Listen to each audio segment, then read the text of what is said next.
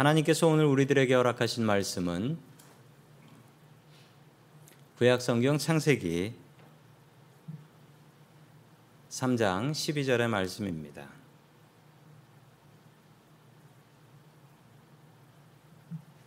아담이 이르되 하나님이 주셔서 나와 함께 있게 하신 여자 그가 그 나무 열매를 내게 주므로 내가 먹었나이다. 아멘. 하나님께서 함께 하시며 우리에게 말씀 주심을 감사드립니다. 아멘. 자, 우리 옆에 계신 분들 그리고 옆에 계신 가족분들 인사 나누겠습니다. 반갑습니다. 네, 그냥 네.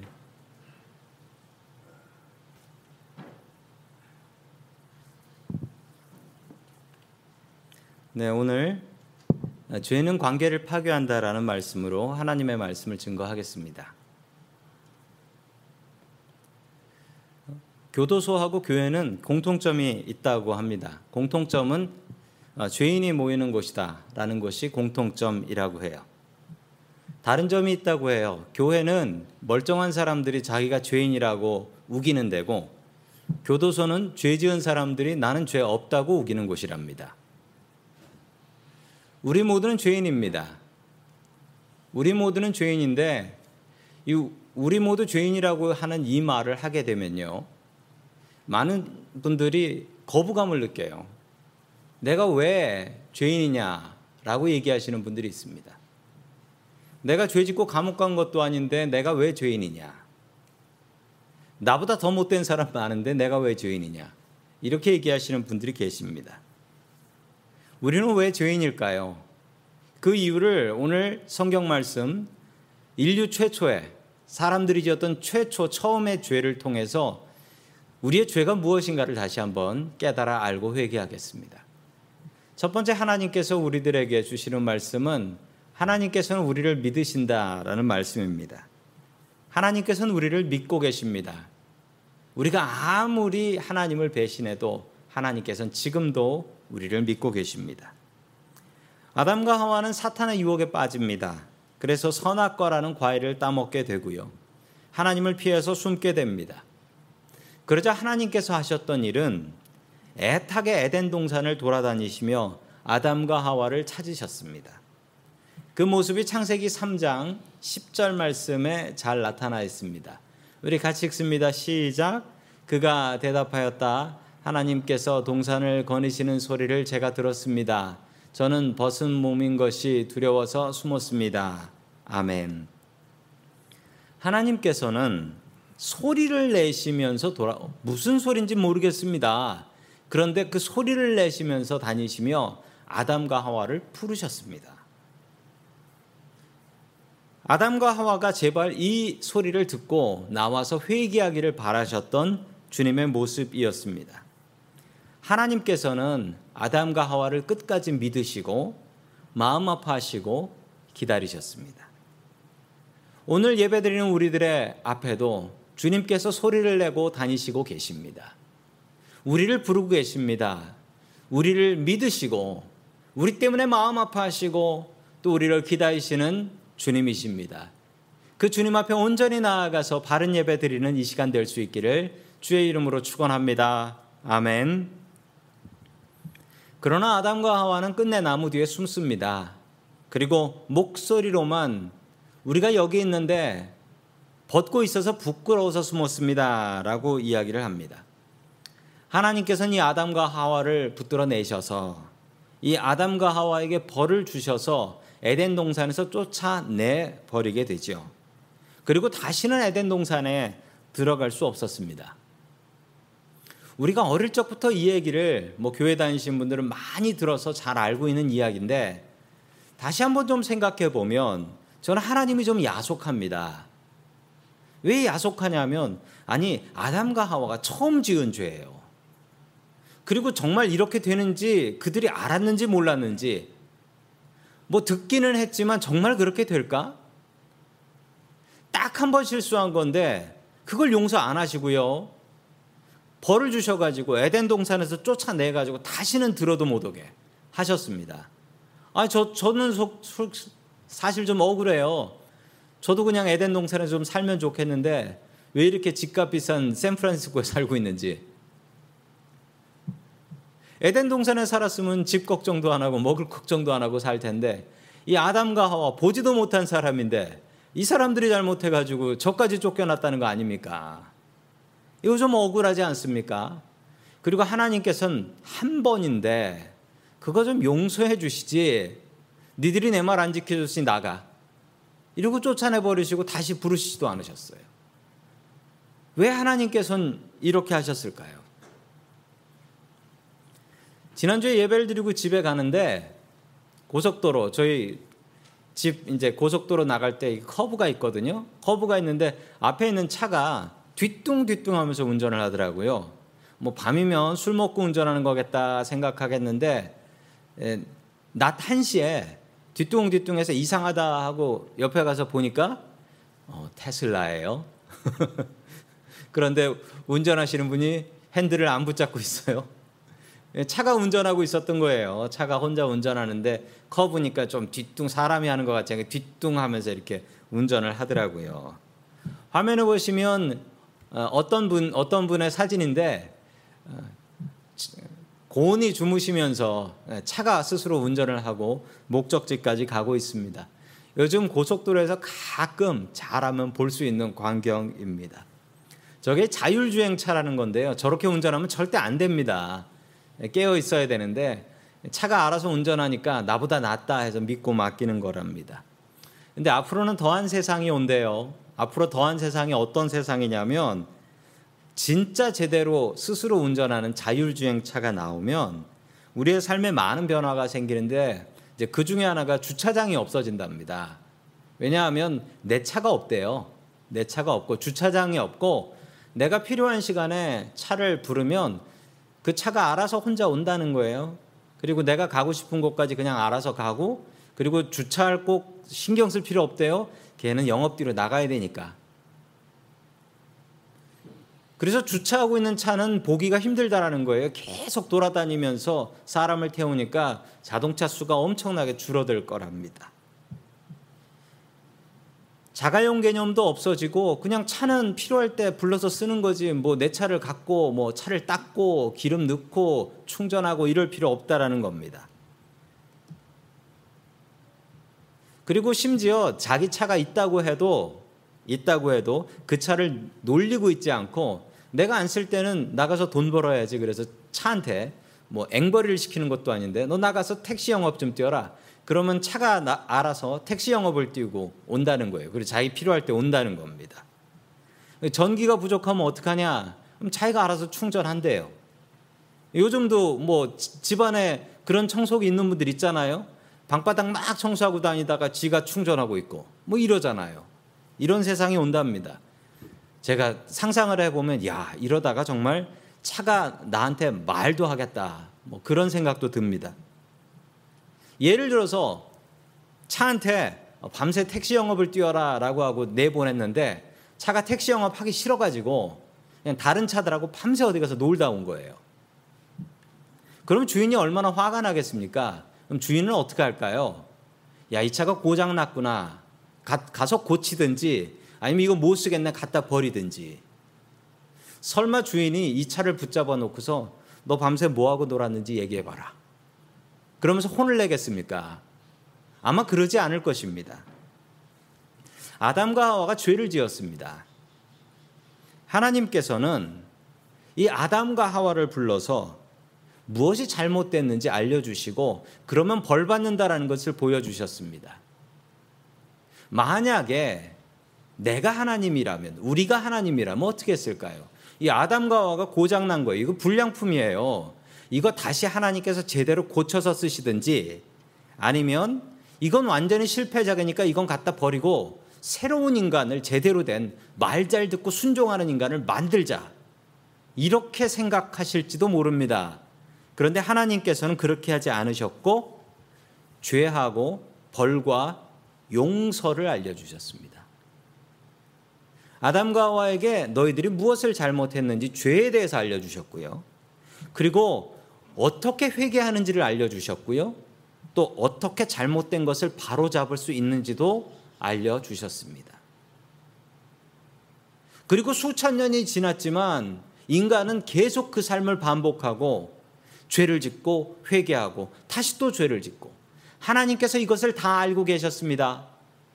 그런데도 불구하고 하나님께서 이렇게 다시 기회를 주신 이유는 사람들을 믿었기 때문입니다. 우리만 믿음이 있는 게 아닙니다. 하나님도 믿음이 있으세요. 하나님의 믿음은 우리를 향한 믿음입니다. 우리가 하나님을 향한 믿음보다 하나님께서 우리를 향한 믿음이 훨씬 더 크고 놀랍습니다. 하나님께서는 우리를 믿고 계십니다. 그래서 아담과 하와에게도 너희들이 한 것은 죄다. 그리고 용서받기 위해서는 이렇게 해야 된다. 끝까지 믿어주시고 용서해 주셨습니다. 그래서 기회를 주신 것입니다. 밖에 나가 살면서 죄 지어도 회개하고 용서받을 수 있는 길을 열어 주셨습니다. 하나님께서는 우리를 믿고 계십니다. 우리를 믿는 하나님의 믿음에 보답하며 살아갈 수 있는 저와 성도 여러분들 될 수 있기를 주님의 이름으로 간절히 축원합니다. 아멘. 두 번째 하나님께서 우리들에게 주신 말씀은 하나님의 기대를 저버리는 것이 죄다라는 것입니다. 성경이 말하는 죄는 이거예요. 성경이 말하는 죄는 제가 어릴 적에 잘못을 하면 아버지께서 혼을 많이 내셨습니다. 혼을 내실 때 어떻게 하셨냐면 일단 아버지 앞에 가서 무릎을 꿇었습니다. 무릎 꿇고 앉아서 무릎 꿇고 앉아서 어, 제가 얼마 전에 보니까 인터넷에 또 이런 사진 하나가 있더라고요. 아마 이런 사진이었지 않나 싶습니다. 저 어린아이 제대로 각이 잡혔어요. 무릎 제대로 꿇고 있습니다. 잘못한 게 확 느껴지지요. 아버지께서 저한테 무릎 꿇어라 그러면은 제가 아빠 앞에 무릎 꿇고 앉으면은 아버지께서 정말 제가 정말 싫어하는 질문 하나를 하셨습니다. 제가 분명히 잘못한 걸 아버지가 아세요. 근데 아버지가 뭐라고 하시냐면 네가 뭘 잘못했는지 한번 얘기해 봐라. 라고 하시는 거예요. 네가 뭘 잘못했나? 여기서 되게 중요한 게 있습니다. 되게 중요한 것은 눈치를 잘 봐야 돼요. 눈치를 잘 보고 정말 잘못했다는 표정을 지어야 되고 아버지를 만족시켜야 되니까. 근데 정말 또 잘못하면 안 되는 게 가끔은 네가 잘못한 거 다 얘기해 봐라라고 할때 그 아버지가 아는 만큼만 얘기해야지 그거 말고 딴 사고 친 걸 얘기하면 더 화가 나세요. 그리고 또 원하는 답이 안 나오면 한 대 한 대 얻어맞고 뭐 저희 아버지가 고문 경찰도 아니셨는데 저는 제대로 회개할 때까지 저러고 앉아 있었습니다. 제가 속으로 드는 생각이 그냥 아시니까 그냥 저한테 너 이거 왜 했냐 그러고 혼 한 번 내시면 되는데 꼭 그렇게 불러놓고 죄에 대해서 알려주셨습니다. 하나님께서 아담과 하와에게 죄에 대해서 알려주셨습니다. 죄가 뭔지도 모르는 거예요. 죄를 지어 본 적도 없었기 때문에 죄는 무엇일까요? 죄는 한국말로 그냥 죄입니다. 한국말로 죄는 제가 국어 사전을 찾아보니까 이렇게 나와요.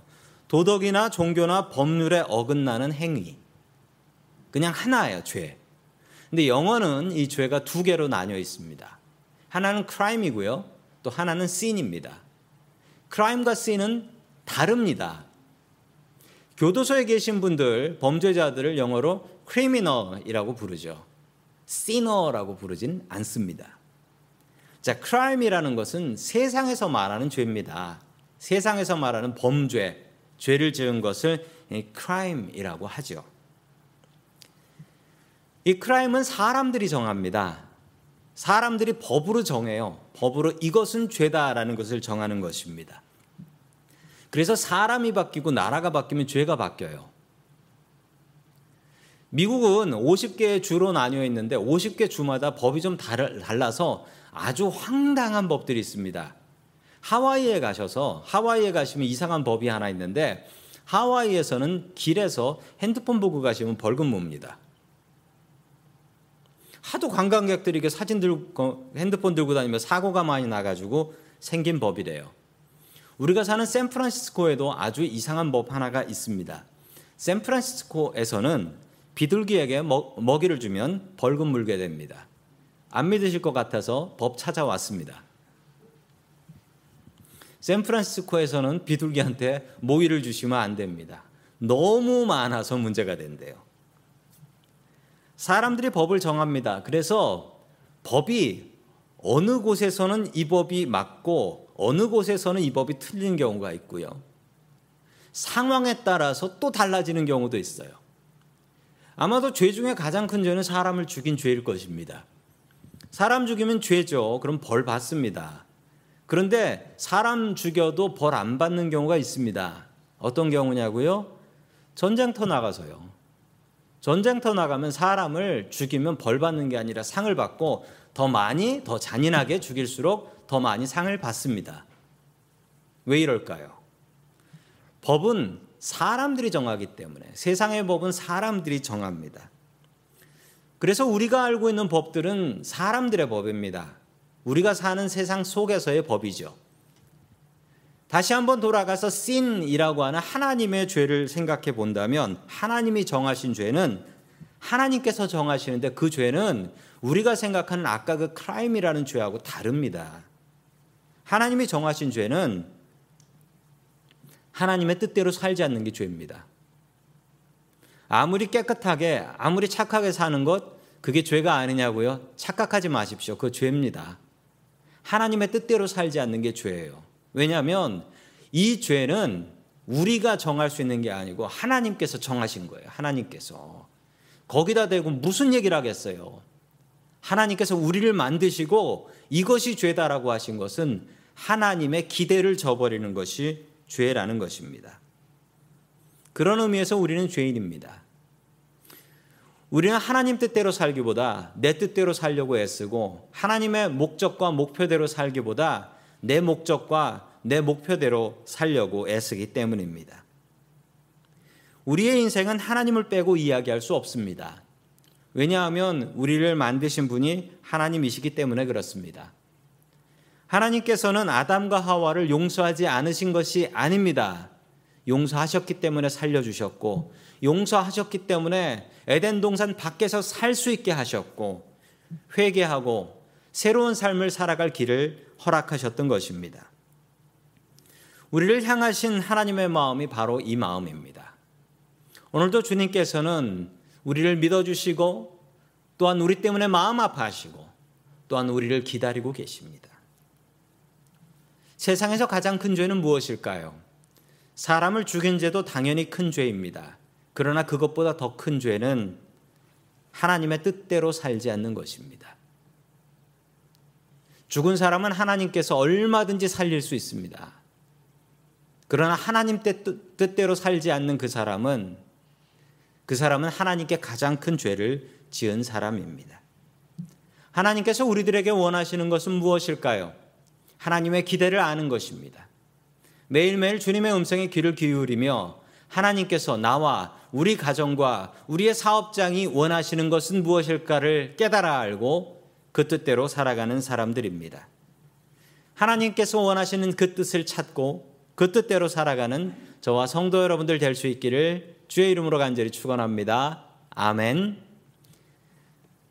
마지막으로 하나님께서 우리들에게 주시는 말씀은 마음의 문단속을 잘하라 라는 말씀입니다. 마음의 문단속을 잘하라.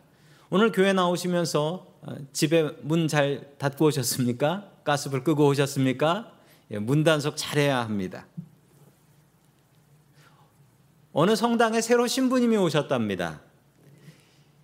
이 성당 다니시는 분들은 지금 뭐 코로나 때도 그런데 성당 다니시는 분들은 고해성사라는 것을 하세요. 자기 지은 죄를 고백하고 그러면 신부님께서 신부님께서 그런 죄를 지었으니 이런 일을 하시오, 이런 벌을 받으시오라고 알려 주십니다. 이제 그게 성당에서의 고해성사예요. 요즘은 드라이브 스루 고해성사도 있어서 신부님하고 드라이브 스루로 죄를 이야기하면 집에 가서 어떤 일을 하시오라는 벌을 준다고 합니다. 어느 날 성당에 새로 신부님이 오셨는데 예, 고해 성사를 하러 그 동네에 서커스에서 일하고 있는 광대 하나가 갔습니다. 신부님은 평생 서커스라는 것을 본 적이 없었기에 이 광대가 너무 신기했고 광대한테 이런저런 말을 물어봤습니다. 혹시 물구나무 설줄 아세요? 이것도 물어보고 아니 그 불타는 이 횃불을 저글링 하던데 그런 건 어떻게 하는 거냐? 자꾸 물어보니까 이 광대가 아유 우리 신부님이 참 안 됐다. 서커스도 한 번도 못 오셔서 저렇게 관심이 많으시네. 그래서 신부님 제가 직접 보여드리겠습니다라고 하며 성당 마당에서 이게 광대가 이렇게 물구나무를 쓰고 그리고 불 붙은 횃불을 이렇게 저글링하면서 뭐 신부님이 너무 좋아가지고 박수를 치면서 보셨습니다. 그날 성당에 고해성사 하러 오셨던 할머니 두 분이 계셨는데 그 광경을 보고 깜짝 놀란 거예요. 예, 저 광경은 아무리 봐도 신부님께서 저 광대한테 예, 고해성사 벌을 주고 있는 것으로 보였습니다. 그래서 이 두 할머니는 이렇게 얘기하셨답니다. 새로 오신 신부님한테는 고해성사 하지 않는 게 좋겠어요. 별걸 다 시키네. 그러면서 도망가셨다라고 합니다. 죄에는 벌이 따라옵니다. 죄를 지으면 벌을 받게 됩니다. 하나님께서도 아담과 하와에게 죄에 대한 벌을 알려주셨습니다. 그 모습을 보면 하나님께서 죄에 대하여 얼마나 심하게, 엄하게 심판하시는지 알 수 있습니다. 우리 하나님의 말씀 창세기 3장 12절의 말씀 같이 봅니다. 시작. 그 남자는 핑계를 대었다. 하나님께서 저와 함께 살라고 짝지어 주신 여자, 그 여자가 그 나무의 열매를 저에게 주기에 제가 그것을 먹었습니다. 아멘. 하나님께서는 다 알고 계셨습니다. 그러나 모른 척 하시고 물어보셨습니다. 우리 이 마음을 배워야 됩니다. 다 알아도 모른 척 하는 마음. 아담은 회개를 해야 되는데 회개를 하지 않고 뭐라 얘기했냐면 하나님, 하나님께서 주신 저 여자가 시켰으니 하나님께서 저 여자를 잘못 만든 겁니다. 하나님 탓입니다. 이 아담은 여자의 탓과 하나님 탓으로 돌려버렸습니다. 그러자 하나님께서는 여자를 불러서 물어보셨습니다. 그러자 13절과 같이 대답했습니다. 같이 읽겠습니다. 시작. 주 하나님이 그 여자에게 물으셨다. 너는 어쩌다가 이런 일을 저질렀느냐? 여자도 핑계를 대었다. 뱀이 저를 꿰어서 먹었습니다. 아멘. 여자에게 물어보시니 여자도 핑계를 댑니다. 저 뱀이 꿰어서 먹었습니다. 저 뱀 책임인데 저 뱀 만드신 분은 하나님이신 거죠. 뱀과 하나님에게 책임을 돌렸습니다. 성도 여러분 이처럼 죄의 특징은 죄는 관계를 파괴한다라는 것입니다. 죄는 관계를 파괴해요. 사랑했던 가족입니다. 사랑하는 부부였어요. 그런데 죄가 들어가고 나니까 무슨 일이 생겼냐면 관계가 깨지는 거예요. 우린 이런 일을 참 많이 볼 수 있습니다. 친한 사이였어요. 친한 친구였어요. 그런데 뭔가 잘못을 하고 죄를 지어요. 그럼 어떻게 됩니까? 나한테 못된 짓 한 그 사람이 보기 싫어요. 아무리 좋은 사이였더라도. 죄가 들어가면 제일 먼저 나타나는 현상은 보기 싫다입니다. 이것은 가정에서도 계속해서 일어나는 일이에요. 부부 간에도 일어나는 일입니다. 죄가 들어가고 나면요. 누군가 죄를 짓게 되면 그 다음에는 관계가 깨져서 보고 싶지가 않아요. 죄의 특징은 관계를 파괴합니다. 우리가 하나님 앞에 죄를 짓고 나면 교회 가기 싫다. 하나님 보고 싶지 않다. 피하고 싶다. 그럴 때 우리가 해야 될 일은 반대로 행하시면 됩니다. 주님 앞에 나오시면 됩니다. 더욱더 주님 앞에 나가셔야 됩니다.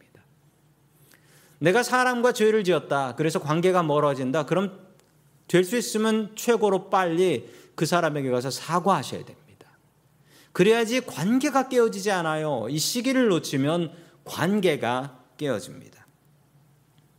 어느 어머니의 이야기입니다. 사춘기에 들어간 아들이 나쁜 친구들과 어울려 다니며 사고를 치고 경찰서에 불려 다녔습니다. 어머니는 너무, 너무 마음이 아파서 기도하며 견디며 그러면서 아들이 사고를 칠 때마다 자신의 마음의 못을 박을 수 없어서 대문에다가 못을 하나씩 박으셨답니다. 사고를 칠 때마다. 아들은 그것이 너무 싫었습니다. 자기가 사고 치고 와보면 집에 대문에 못이 하나씩 박혀 있는 게 너무 싫었습니다. 사고 치던 아들은 어머니의 기도가 응답되어서 착한 아들로 다시 돌아왔습니다. 그리고 착한 일을 하나씩 할 때마다 이 아들은 대문에 박힌 못 하나를 뽑기 시작했습니다. 착한 일을 할 때마다 어머니를 기쁘게 할 때마다 못을 하나씩 뽑았어요. 그 못 뽑는 기분이 너무 좋았답니다. 그리고 마지막 못을 뽑았습니다. 그런데 이 아들은 웃을 수가 없었어요. 왜 웃을 수 없었냐면 못은 다 뽑았는데 문에 못 자국이 그대로 남아 있는 것이었습니다. 흉하게 못 자국이 남아 있는 것을 보면서 이 아들은 웃을 수 없었습니다. 죄가 이렇습니다. 죄는 용서받을 수 있습니다. 그러나 죄에 대한 기억은 남고 죄의 상처도 역시 남습니다. 죄는 안 짓는 게 가장 잘하는 것입니다. 우리는 죄에 대해서 종종 오해합니다. 물이 너무 맑으면 고기가 놀 수가 없다. 성경에 다윗 봐라. 죄를 짓고 나니까 더 훌륭한 왕이 되었지. 절대 이런 말 믿지 마십시오. 죄는 우리의 관계를 파괴합니다. 죄를 미워하십시오. 그리고 죄 짓고 나면 하나님을 가까이 하시고 내가 잘못한 그 사람을 가까이 하셔서 그 사람한테 사과하셔야 됩니다. 죄는 어디에 있을까요? 죄는 우리의 문 앞에 있습니다. 마음의 문 앞에. 이 마음문 잘 관리하지 않으면 우리 문 열었을 때 목이 들어오는 것처럼 우리의 마음 문 열었을 때 죄도 들어옵니다. 우리의 마음 속에 예수님이 함께 하시면 이 죄가 들어오는 것을 막을 수 있습니다. 우리의 마음 문 잘 관리하십시오. 이 문 잘 관리하셔서 죄가 내 마음 속에 들어오지 않도록 관리하는 저와 성도 여러분들 될 수 있기를 주의 이름으로 축원합니다. 아멘. 다 함께 기도하겠습니다. 하나님 아버지 죄로 인하여 죽을 수밖에 없었던 우리들에게 회개의 기회를 허락하여 주시니 감사드립니다. 우리를 믿어주시고 마음 아파하시고 기다리시는 하나님 아버지. 주님의 기대를 배신하지 않게 하여 주시옵소서. 주님의 기대를 저버리는 것이 죄인 줄 아오니 나 자신의 교만함을 내려놓게 하시고 오직 나를 만드신 주님의 기대에 따라 살게 하여 주시옵소서. 주님, 우리의 마음의 문을 잘 관리할 수 있게 도와주시옵소서. 내 마음의 문만 열리기를 기다리는 사탄의 유혹에 넘어가지 말게 하여 주옵소서. 오직 주님만 내 마음에 모시고 살게 해 주옵소서. 아직도 우리를 믿고 기다려 주시는 예수님의 이름으로 기도드립니다. 아멘.